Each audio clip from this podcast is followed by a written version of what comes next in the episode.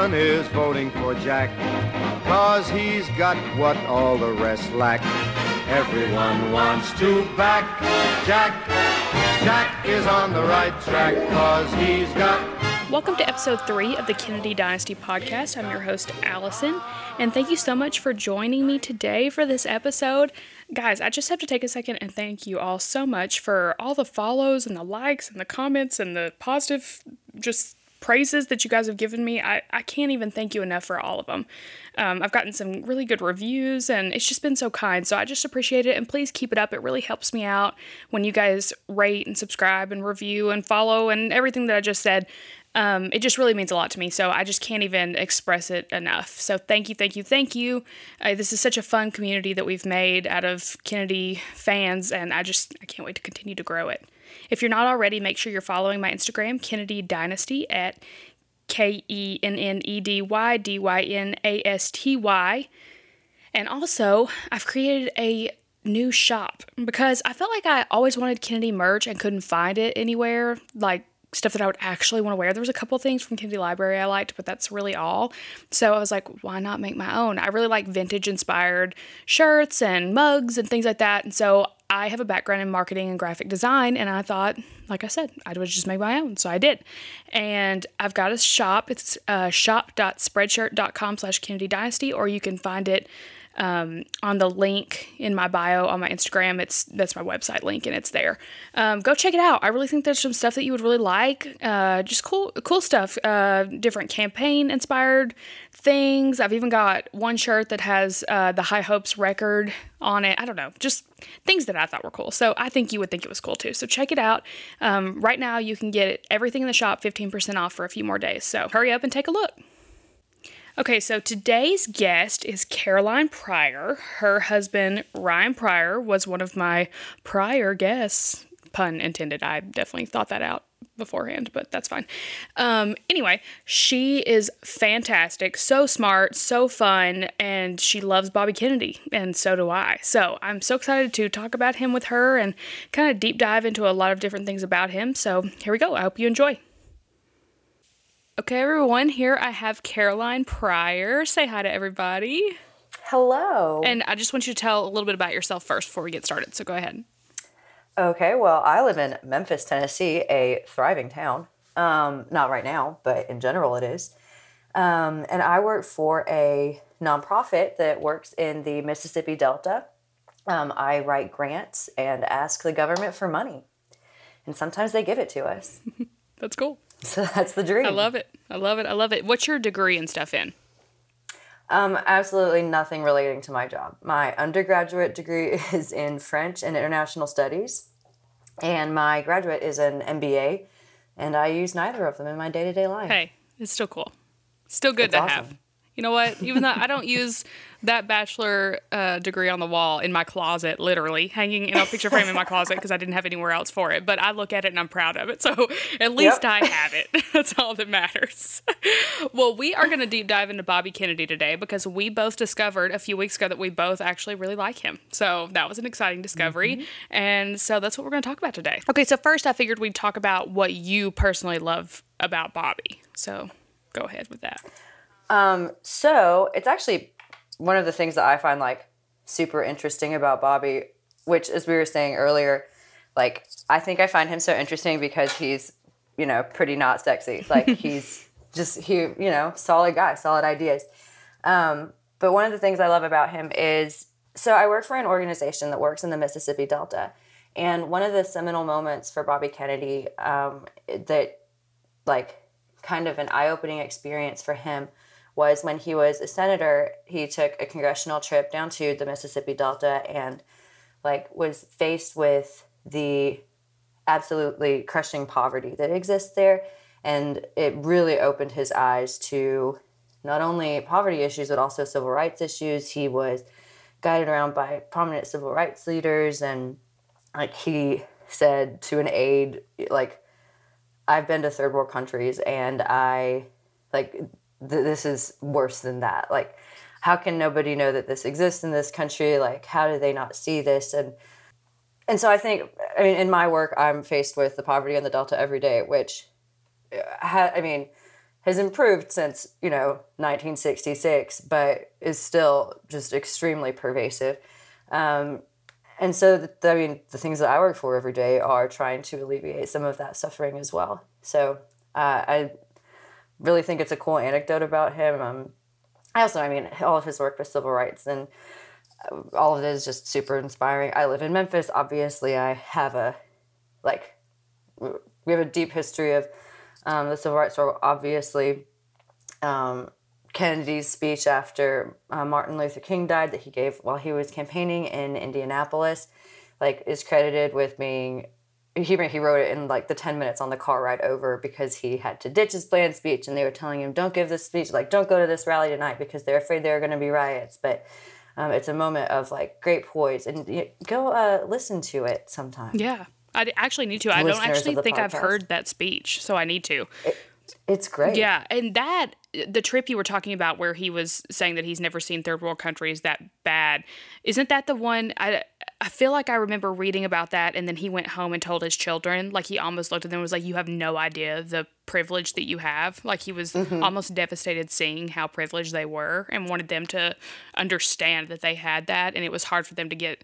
Like he always wanted them to be able to get outside of their little bubble to see yeah. what was going on around him, and I actually commend he and Ethel both for that because I feel like they really exposed their children to everything around. Yeah, and I think that's like so, I mean, incredibly admirable mm-hmm. of them, especially obviously the family that he came from. Like, can you be more privileged than being a Kennedy growing up, right? Like, and so for him to have such a strong desire for his kids to be outside of that and to see outside of that, I think is just incredibly yeah, remarkable. Me too. Me too. Um, let's see. What's another question that I have here? Okay, so do you believe that there was a side to him though that many people turn a blind eye to? So it's really interesting. Like when he was a kid, they all like called him a runt because he was like smaller than his brothers and um, his like grandmother was concerned that he was a sissy and obviously like Joe was not he was not the favorite of Joe's sons. Um, so like Joe was afraid that he was too soft. And so he like developed Bobby developed this hardened persona to like kind of make up for that. And it's like assumed or people say and I think it's probably true that like that was all a cover up. He was a much softer person. Um, is evidenced by his, you know, people who were on that trip to Mississippi with him were like the people he met with in Mississippi were surprised to find him to be like not the persona that he was like in politics. He was asking poignant questions and he was more reserved and willing to sit back and listen and like none of the hardness and ruthlessness that um, he often displayed was evident there. So I mm-hmm. think he had a he had I mean many different sides mm-hmm. and certainly had to you know, adapt within his family to differentiate himself. And obviously, he was very good at getting things done and being like ruthless. Um, but I think underneath that, he was a very soft person. Yeah, I agree. And I almost feel like he was ruthless because he was soft. It's because mm-hmm. because he had that he had more tender of a heart than I feel like a lot of the Kennedy family members had. He kind of stepped outside of the image for 5 minutes to realize that there was stuff going on around him. That's why when he campaigned, he obviously campaigned for the civil rights, wanting to end the Vietnam War and bring Americans home safely and wanting, you know, to take care of all the poverty. He couldn't believe that it was here, and I feel like although I, I commend the Kennedys many of the family members for doing a lot for our country. I feel like Bobby had a heart to really get into the real American household and help them over time. So I feel like mm-hmm. I feel like he was so passionate about those things and fighting organized crime. I mean, seeing him, he was just brutal interrogating all of these people that he knew were bad and he wanted to change and he was ruthless in trying to get that done. But it's because he had that kind of heart in my opinion. Mm-hmm. So, yeah, I totally yeah. agree with you there. I agree. I agree. Um, I think there's this like funny uh, like quote I just um, was looking at when I was like researching for this. Um, like a reporter like commented to him once on his ruthlessness, and he was like, "Who said that? When I find whoever said that, I'm going to kill him." that is funny. And you know, there's so many like rumors that he had people killed all the time anyway, so it's very interesting that he would do that. I know. I don't know if I believe any of that. I've never researched into it enough. he- But I know. Well, I mean, I was like the rumors that he attempted to have Fidel Castro killed. Like, I know. I mean, you can go deep into that rabbit hole. I know. It's a dangerous place to be in that rabbit hole though. and I love Bobby and I want to keep loving him, so I'm just not gonna I'm not gonna do the research. oh, that's so funny. Um, do you think that he would have gone on to be one of the great the great amazing president that everyone thinks that he would have been or not so much? I don't know. And I also, I mean, frankly, it's uncertain and possibly unlikely that he would have even gotten the nomination because, like, he had lost in Oregon. Um, he had won in California, but, like, by a narrow margin. So, I don't know. I think if he had gone on to be the candidate, it would have been difficult for him because he had not necessarily endeared himself to people in the South. Obviously, organized labor uh, was not a fan of his because he was ruthlessly going after um, the Teamsters and Jimmy Hoffa. And so, I mean, blue collar workers adored him and he had like a lot of good support there. But that being said, I, I don't know. It's, it's hard. It's hard to speculate like what his presidency would have looked like if he would have been able to achieve the things that he wanted to do, the campaign promises he was making. And it, you know, we, we might look, we probably do look back at it with these rose-colored glasses, similarly to how we look back at Jack Kennedy's presidency, because mm-hmm. it, it's the promise of something that's unfulfilled. It it fills you with this, you know, desire to see it in a beautiful light and talk about what could have been. Yeah, true. And I agree with that. And you know, I was actually wrong about something that you just said because I thought a while ago until today when I was doing some research for this too. I thought that obviously he was going to win the nomination, like he was going to go on to be president. There's no way he would beat Nixon and all this kind of stuff. But then like you said, I guess I hadn't taken into account the fact that he was not popular in the South whatsoever. He definitely, you know, did not appeal to a lot of, of white voters um, at that in that time. So yeah, that that's true. I, I guess I just always assumed like he would have automatically been president, but no, he would have. He probably would have had a really difficult time being nominated. So there's no doubt about mm-hmm. that. So that is very interesting, and I have to agree with you too. The things that he promised to fulfill were huge feats, especially for '68. So it's like mm-hmm. I, you, you think automatically because he had, did pass away that he would have obviously accomplished those things, but there's really no way to say. Of course, now people look back and be like, well, he'd definitely be better than Nixon, but but at the time, you know, I mean, who knows if he could have accomplished the three things and more beyond the civil rights and the poverty and the Vietnam, all those kinds of things. Beyond all that, who mm-hmm. knows what he actually could have accomplished? You know. So it's very interesting. And I mean, you know, unlikely that he would have had a whole lot of support even from within his own party. Sure. Um, so Sure. And that was my my last question actually was do you think his campaign promises were attainable for that time period? So I guess we kind of just answered that. Um it just I guess it would just depend, you know, on Yeah. what he could actually get done, but I mean, unfortunately we'll never actually know yeah. those things. Uh let's get into what do you think about his assassination? Do you have you ever like looked into any conspiracy theories with it, anything like that? Listen, I love a good conspiracy Oh, same. theory. Same. I mean, I could go on for days. I haven't admittedly looked into as many conspiracy theories surrounding his assassination Mm-hmm. because the JFK ones are just so much meatier. Um, but you know, there's this like this one. There's this speculation about a girl in a polka dot Yes, dress. I, I, I, yes, I listened to a podcast that talked about that, and Mm-hmm. it was crazy to listen to all the ins and outs of that specific story. I can't remember all the ins and outs of it now, but I remember being like, "Oh my gosh, mind blown." So yeah, Mm-hmm. that's crazy. Yeah, and like that's so specific. I love like I love a good, you know, highly specific details like there's this girl and she was in a polka dot dress and everybody like tons of different people saw her and she was like arm in arm with somebody else saying we killed Robert Kennedy, we killed Robert Kennedy. So It's crazy. i mean, it's so crazy. you crazy. feel like there's got to be something there. okay, well then, what do you think? I got to jump to it because you said it. Uh, what is your thought on the JFK assassination? What do you think? Who was it? Um, I think there was a, a second gunman. Oh yeah, I believe it strongly. me too. Um, and I think that um, Oswald's assassination was a cover up, obviously.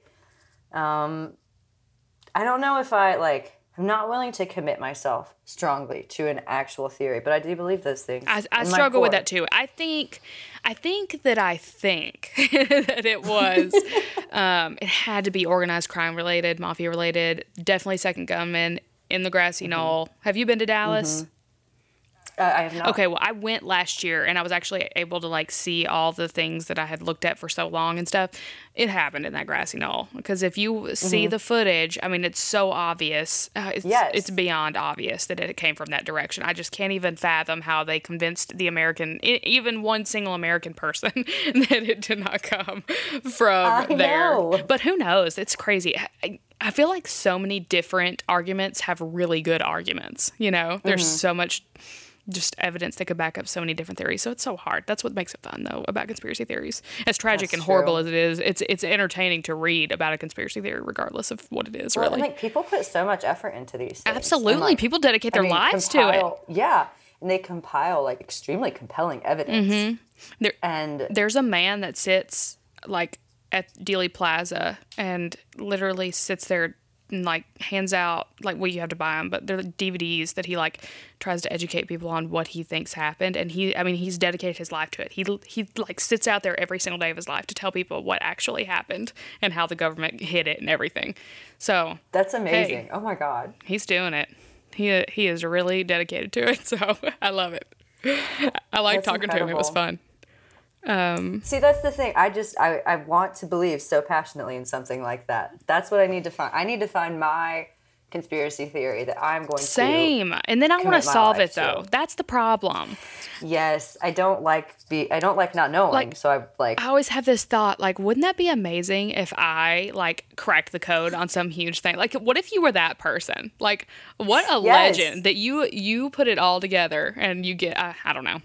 Pipe dream. I. I chalked that up to National Treasure and it's Same. amazing sequel, Oh my National gosh. Treasure Two, Book of Secrets. Uh, I mean, I literally watched that last week. I'm not kidding you. I love those movies. That's like my Oh favorite God. movie ever. And actually, Yeah. speaking of that, because I watched it so recently and I remember this scene verbatim, um, when they're flipping through the Book of Secrets and he's like, "Wait, the JFK assassination," and Nick Cage tells him that they they have to keep flipping. I was like, "There's no way in hell I would keep flipping." Like that's the No, one thing everyone in the not. world would have to land on. that makes no sense. You could take two seconds to read what it was in the stinking book. Oh, that drives me nuts. anyway, this is a fictional film we're talking about. Here. I believe in it so passionately, though. I do too. I had little side stories. So sorry to all the people that are probably like, "What the heck?" But I had a boyfriend when I was like eleven or twelve that uh, from the first movie. You know how he like like put oil or something on paper and then like a lemon juice and then like lit it on fire to show juice. the the. Yeah. He caught his room on fire trying to do that. we were like eleven or twelve. Oh my god. I know. He was like, I really thought he was it would a work. believer. He was, and I, you know what? I commend that passion. It didn't. It, we didn't work out, unfortunately. I mean- unfortunately, the romance fizzled. but He was too passionate about other he, things. you know, he made it work. So anyway, I guess that's all I have today. Oh, that's entertaining. No, but eventually I want to deep dive into certain things. This was just my Bobby Kennedy like initial podcast, um, kind of just talking about kind of the surface things that he stood for and, and stuff. Um, of course, I'll have episodes that come that dive really deep into certain topics uh, with him. Um, and I would love for you to come back and talk about those things when I, you know, just like really, Hey, really here. I detailed. want a campaign to make Bobby Kennedy sexy again. Hey, let's do it. That's I'm here for what it. I'm here for. I'm here for it. I'll put it on a t-shirt. Great. yes, this could be one of the merchandise opportunities. It could. It could. That's a great idea. We should. We just gave it away. We shouldn't have given it away. no, but thank you. Take it back. I know. I edit that out. No, thank you so much for joining me today, and this was so much fun. And This was fun, yeah. and um, yeah, I hope you all enjoy this one. And like I said, we'll get some, we'll deep dive later into some uh, more specific topics. But I hope you enjoy this overview of Bobby Kennedy and what we think about him. And I will see you next week on Kennedy Dynasty Podcast. Come on and vote for Kennedy, vote for Kennedy. Keep America America